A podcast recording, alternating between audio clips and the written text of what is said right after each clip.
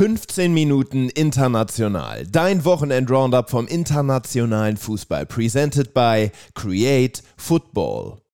Wir sind wieder für euch am Start und Quirin meldet sich heute sogar von Übersee. Du hast ein Spiel der MLS-Playoffs gesehen und damit würde ich sagen, fröhliches Howdy nach Texas. Ja, danke dir. Schöne Grüße ins kalte Deutschland, wobei hier es auch nicht so warm ist, so 10 bis 15 Grad.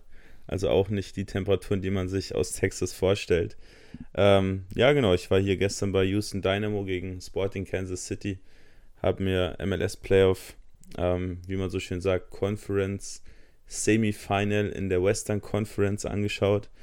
Ja, Houston Dynamo da gewonnen mit Herrera, dem Ex-Atletico-Profi, der als Kapitän da agiert. Ja, auf der anderen Seite die Deutschen rausgeflogen. Robert Voloda, der nicht so wirklich eine Rolle spielt bei Kansas, war auch nicht dabei, aber Tim Leibold von Anfang an gespielt, Eric Tommy eingewechselt worden. Ja, für die ist die Saison jetzt zu Ende. Für Houston geht es dafür gegen Los Angeles FC mit Timothy Tillmann, auch ein Deutscher. Ja, und im Osten hat sich Cincinnati gegen das von Ernst Tanner gemanagte Philadelphia Union durchgesetzt. Ernst Tanner, mit dem wir auch schon mal einen Podcast aufgenommen haben, da könnt ihr gerne mal weit runter scrollen in Spotify. Brutal spannend damals schon gewesen und nach wie vor ein extrem spannendes Projekt in Philadelphia. Genau, und Cincinnati trifft auf Columbus. Werden wir, glaube ich, auch in den nächsten 1-2 Folgen von 15 Minuten International auch nochmal kurz drüber sprechen. Da geht es jetzt ja in die Conference Finals und dann in 2 Wochen ins MLS Cup Finale. Das klingt doch sehr gut. Dann würde ich sagen, hole ich dich aber mal wieder in den europäischen Fußball. Wir starten in der Premier League. City setzt Liverpool von Beginn an unter Druck. Alisson stand da schon früh im Mittelpunkt der Partie. Erst musste er per Grätsche einen missratenen Rückpass klären und dann legte er Haaland das 1:0 auf, als er bei einem Abschlag ausgerutscht ist. Das Tor von Haaland, zudem ein Rekordtreffer, sein 50. Tor im 48. Premier League-Spiel, also das ist echt der Wahnsinn. Liverpool presste nach dem Rückstand höher und City beging den ein oder anderen Fehler, weshalb die Partie durchaus spannend war. Vor der Pause musste Alisson dann nochmal ran und einen Abschluss von Foden parieren. Gleiches Bild zeigte sich in der Halbzeit 2, bis Trent Alexander-Arnold sich ein Herz fasste und in der 80. Minute aus 17 Metern das 1:1 erzielte. War es ein gerechtes Unentschieden im Topspiel? Ich würde schon sagen, für Liverpool eher ein glückliches Unentschieden. Gerade wenn man mal auf die Daten blickt, eigentlich fast jeder Datenpunkt pro City. Also allein der Ballbesitz, Liverpool hier nur bei 40%, hatten gerade auch im eigenen Aufbau mit Mate, mit Alexander-Arnold viele Probleme, auch den Aufbau nach vorne zu tragen, einige Ballverluste im eigenen Drittel dabei. Grundsätzlich beide Teams mit vielen Umschaltaktionen, was natürlich vor allem Liverpool entgegenkommt, wenn man hochgepresst wird, dann den Gegner aber überspielen kann. Funktioniert das natürlich ganz gut. Auf der anderen Seite, ja, man muss ihn wieder hervorheben, Jeremy Doku mit einem überragenden Spiel, 12 von 15 Dribblings erfolgreich abgeschlossen, extrem hohe Zweikampfquote, also sehr, sehr durchsetzungsstark, 4 Chancen kreiert, insgesamt fast 90 Ballaktionen. Der alles entscheidende Mann auch 7-mal an Trent Alexander-Arnold vorbeigetribbelt in der Partie. Hat ganz klar aufgezeigt, wie gut Doku ist, wie schwach aber auch Alexander-Arnold gegen den Ball immer wieder agiert. Hat es natürlich dann durch sein Tor so ein bisschen, ich sag mal, ausgemerzt. Aber ansonsten City schon natürlich das klar dominantere Team, auch mit den besseren Chancen. Insgesamt 16 Mal in die Box gedribbelt, fand ich auch einen ganz, ganz extremen Wert. Sehr viele Boxaktionen, fast 50, aber ja, am Ende des Tages zu wenig draus gemacht und für Liverpool, ja, ein ordentlicher Punkt, würde ich mal behaupten. Die Spurs müssen die 3. Niederlage in Folge einstecken. Die begannen stark gegen Aston Villa und schnürten das Team in der gegnerischen Hälfte ein und kamen prompt auch zu guten Abschlüssen, aber bald wurde daraus Chancenwucher. Den Treffer erzielte dann Lo Celso in der 22. Minute, als er den Ball sehenswert unter die Latte gehämmert hat. Ja, der Ausgleich von Watkins ließ nicht lange auf sich warten, aber der wurde nach einem Eingriff vom VAR dann zurückgenommen. Tief in der Nachspielzeit der ersten Hälfte trifft Pau dann zum Ausgleich. Villa wurde dann in der zweiten Hälfte immer besser. Die Belohnung erfolgte wieder durch Ollie Watkins in der 61. Minute, da traf er dann zum Endstand von 1:2. Villa überholt die Spurs damit und liegt jetzt auf Rang 4. Genau, 3. Niederlage für die Spurs seit in den letzten 3 Spielen. Aston Villa dafür nur mit einer Niederlage seit Anfang September, also in einer wirklich extrem guten Form unter Emery. War jetzt aber schon eher ein glücklicher Sieg. Spurs hier ähnlich wie City auch im Spiel gerade. Das deutlich bessere Team mit 2,7 zu 1,7 Expected Goals, zeigt sich das auch hier bei den erwarteten Toren. Auch deutlich mehr Pässe gespielt, extrem hohe Genauigkeit bei den Spurs. Sehr wenige lange Pässe, also genau dieser Fußball von Postecoglou, den er sich auch vorstellt. Also kaum Risiko auch dabei, aber trotzdem einfach eine hohe Dominanz, die man daraus erzeugt. Und Aston Villa, ja, die recht tief gestanden sind, haben da auch Tottenham so ein bisschen machen lassen.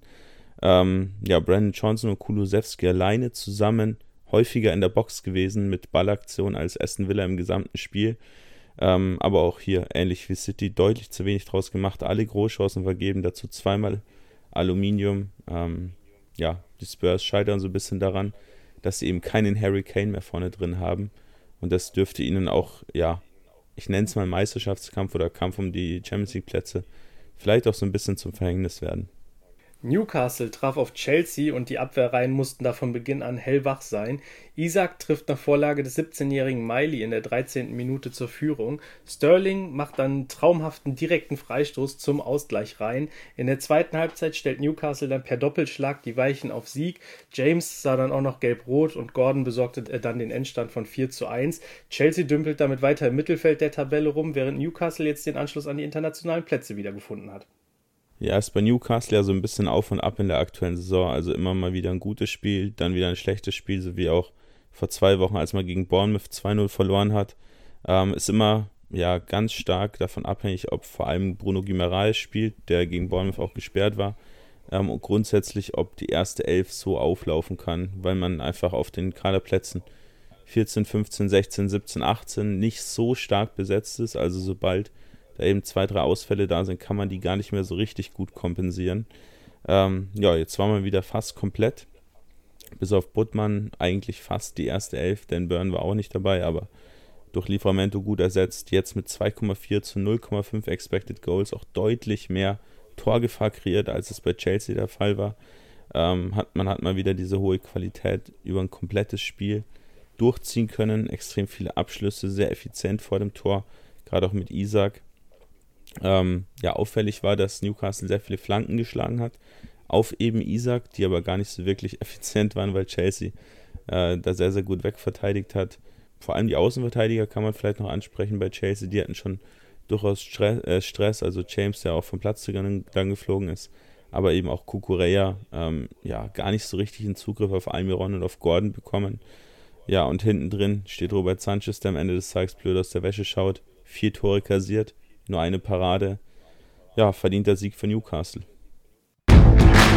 Ligue 1. Lyon kann sich weiterhin nicht aus der bedrohlichen Lage befreien. Der Tabellenletzte verlor auch gegen Lille mit 0:2. Für die Treffer sorgten da Jonathan David und Thiago Santos Mitte der ersten Halbzeit. Wirklich bitter ist das mit anzusehen, was aus dem einstigen Vorzeigeklub Frankreichs geworden ist, oder? Ja, wir hatten, glaube ich, vor 2 Wochen oder vor 3 Wochen haben wir einen Sieg hier von Lyon besprochen im Podcast, wo wir schon gedacht haben, vielleicht geht es jetzt wieder aufwärts, wobei ich mir da auch schon dachte, mal schauen, ob der Schein nicht nur trügt, und er hat mal wieder getrügt. Zu Hause eine Niederlage gegen Lille ist, kann passieren, aber in der aktuellen Situation von Lyon natürlich bitter, weil man weiterhin unten im Tabellenkeller festhängt. War eigentlich ein recht ausgeglichenes Spiel. Lyon aber mal wieder, gerade über die Flügelspieler und auch über Cacré, extrem viele Ballverluste im Offensivdrittel gehabt. Also das zieht sich schon über die gesamte Saison durch, dass man es nicht schafft, dort mal den Ball zu behaupten, auch unter Druck zu behaupten, dann eine Chance zu kreieren und die Chance dann auch zu verwerten. Klappt einfach überhaupt nicht, auch wenn man durchaus recht viel Ballbesitz hatte, also um die 50% jetzt auch in der Partie. Und es scheitert gar nicht mal unbedingt daran, dass man den Ball nicht in diese Zonen bringt, sondern eben, dass man ihn in diesen Zonen gar nicht behaupten kann. Und dann sind es halt oft irgendwelche Halbfeldflanken, mit denen man dann versucht, irgendwie zu einem Torerfolg zu kommen. Aber das ist natürlich auch nicht besonders zielführend. Lille auf der anderen Seite ungewöhnlich tief gestanden. Die pressen ja normalerweise auch ganz gerne und sehr, sehr hoch. Aber haben sich da schön zurückgezogen. Lyon einfach mal so ein bisschen machen lassen. Dann ganz gut umgeschaltet, was natürlich auch mit David gegen die eher langsame Lyon-Abwehr ganz gut funktioniert. Und diese ganzen Flanken und Standards von Lyon, die hat man per Kopf sehr, sehr gut wegverteidigt bekommen. PSG bleibt derweil nach einem 5:2-Erfolg über Monaco Tabellenführer. Durch Torwartpatzer auf beiden Seiten stand es schnell 1:1, ehe Mbappé in der 39. Minute vom Punkt aus erfolgreich war. Dembélé trifft dann zum ersten Mal für Paris und Vitinha bringt das Team dann weiter auf die Siegerstraße. Balogun antwortet prompt und erzielt das 4:2 und am Ende macht Kolo Muani in der 90. plus 6 den Deckel drauf.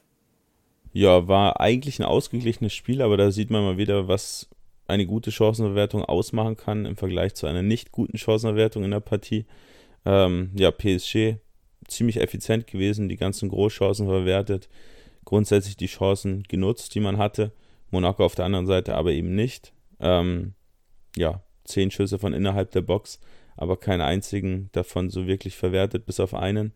Golovin und Minamino haben mir aber gut gefallen bei Monaco, so als diese zwei hängenden Spitzen oder diese zwei Zehner, die sich zwischen den Linien sehr, sehr gut angeboten haben. Auf der anderen Seite bei PSG vor allem Dembélé und Mbappé auf den Flügeln, die beeindruckt haben.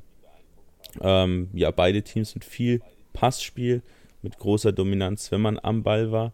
Also war schon ein Spiel zwischen zwei Top-Teams auf Top-Niveau auch in der Liga, aber am Ende des Tages PSG einfach effizienter und am Ende des Tages dann natürlich auch mit guten Umschaltaktionen, um das Ergebnis dann noch ein bisschen nach oben zu schrauben. Serie A. Nach langer Zeit mal wieder ein richtiges Spitzenspiel zwischen Juve und Inter. Der Zweite empfing da den Tabellenführer und beide Teams überzeugten zuletzt auch mit Siegesserien. Gefährlich wurde es in dem Spiel eigentlich immer dann, wenn es mit ordentlich Tempo nach vorne ging. Einmal war es so, dass Vlaovic den Ball im Mittelfeld erobert hat, dann zu Chiesa rausgespielt hat, der dann wieder zurück in den Strafraum zu Vlaovic gespielt hat. Ja, und das Ergebnis war dann ein nahezu unhaltbarer Flachschuss, den Jan Sommer auch nicht parieren konnte, zum 1:0. Die starke Defensive von Juventus, die haben nur einen Gegentreffer in den letzten 7 Spielen hinnehmen müssen, ließ sich aber trotzdem einmal überrumpeln und prompt war Lautaro Martinez zur Stelle zum 1:1. Der zweite Durchgang gestaltete sich dann eher zäh. Das Highlight war dann noch so ein bisschen die Einwechslung von Cuadrado, der ja im Sommer von Juve zu Inter gewechselt war und dann natürlich vom Publikum ordentlich mit Pfiffen begrüßt wurde. Am Endstand änderte sich allerdings nichts mehr. War das denn ein verdientes Unentschieden, Quirin?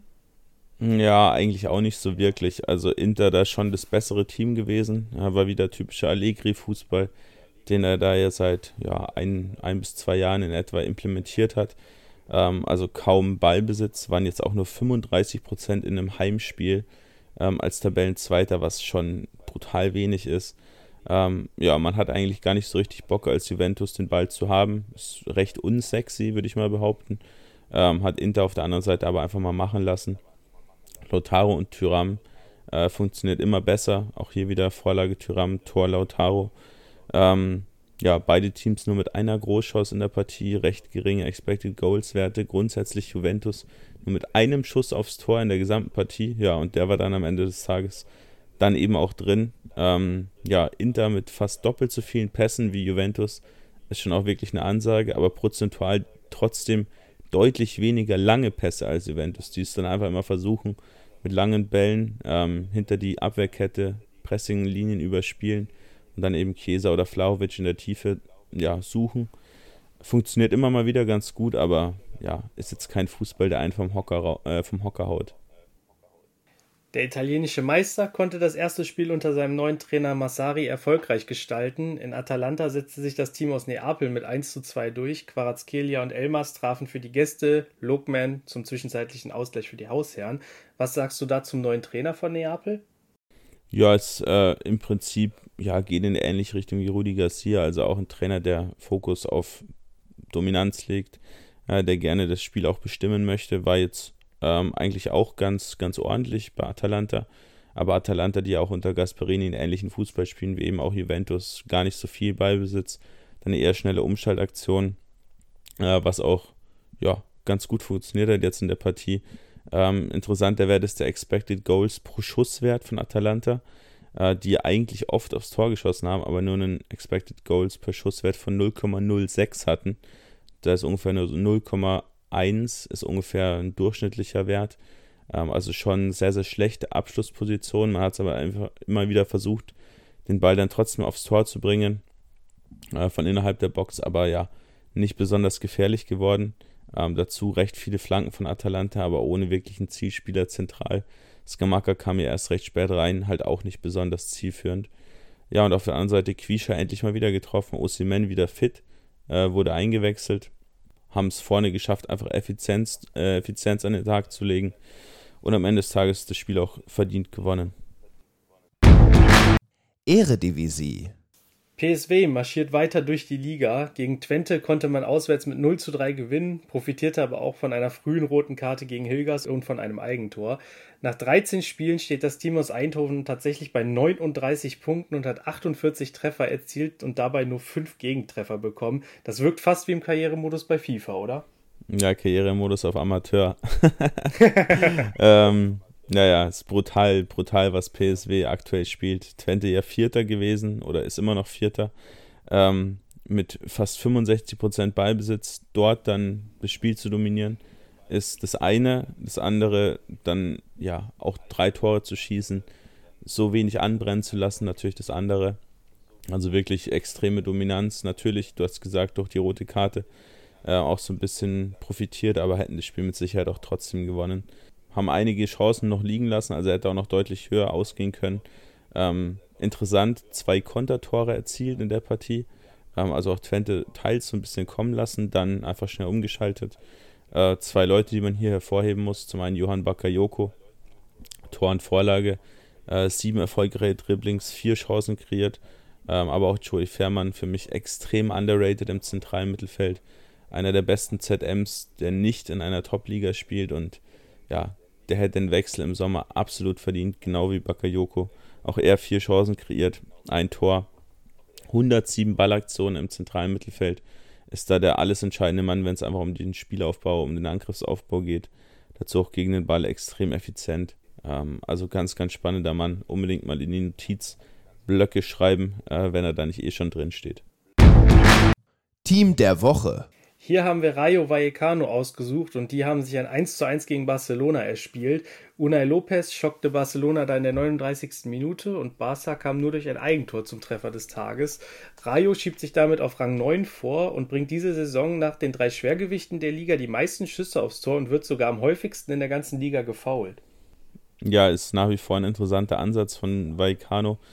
Trotz dem Abgang von Iraola, der zu Bournemouth gewechselt ist, der Trainer, nach wie vor, ja, wirklich ein gutes Umschaltspiel, einfach frech, auch immer wieder mit starken Pressing-Aktionen, machen echt Spaß anzuschauen, hätten das Spiel auch durchaus gewinnen können gegen Barcelona, das Tor von Unai Lopez unbedingt mal anschauen, sowas habe ich im Leben noch nicht gesehen, abgefälscht oder ein Freistoß, der geblockt wurde und dann einfach aus, 35 Metern, den Ball Volley ins Tor gebolzt von Unai Lopez, also ganz, ganz sonderbar, aber irgendwie auch ja ein schönes Tor.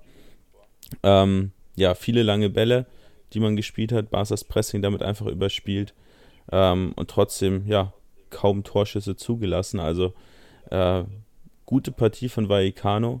Ich habe aber noch ein anderes Team der Woche oder sagen wir Team der Stunde, was ich noch kurz reinwerfen will, und zwar Nizza, die gegen Toulouse 1:0 gewonnen haben mit dem sehr, sehr jungen Trainer Farioli, die jetzt 8 Spiele in Folge zu 0 gespielt haben in der Liga, die vorne kaum was treffen, aber hinten ja auch eigentlich nichts kassieren. Erst 4 Gegentore in der gesamten Saison, insgesamt 10-mal schon zu 0 gespielt, sind 1 Punkt nur hinter PSG in der Liga, auch noch ohne Niederlage. Also Nizza auf jeden Fall mal auf dem Schirm haben, auch wenn der Fußball nicht ultra attraktiv ist, aber am Ende des Tages, wie heißt es so schön, Offensive gewinnt Spiele, Defensive gewinnt Meisterschaften. Spieler der Woche. Das ist Rodrigo von Real Madrid. 2 Tore und eine Vorlage sprechen da eine klare Sprache.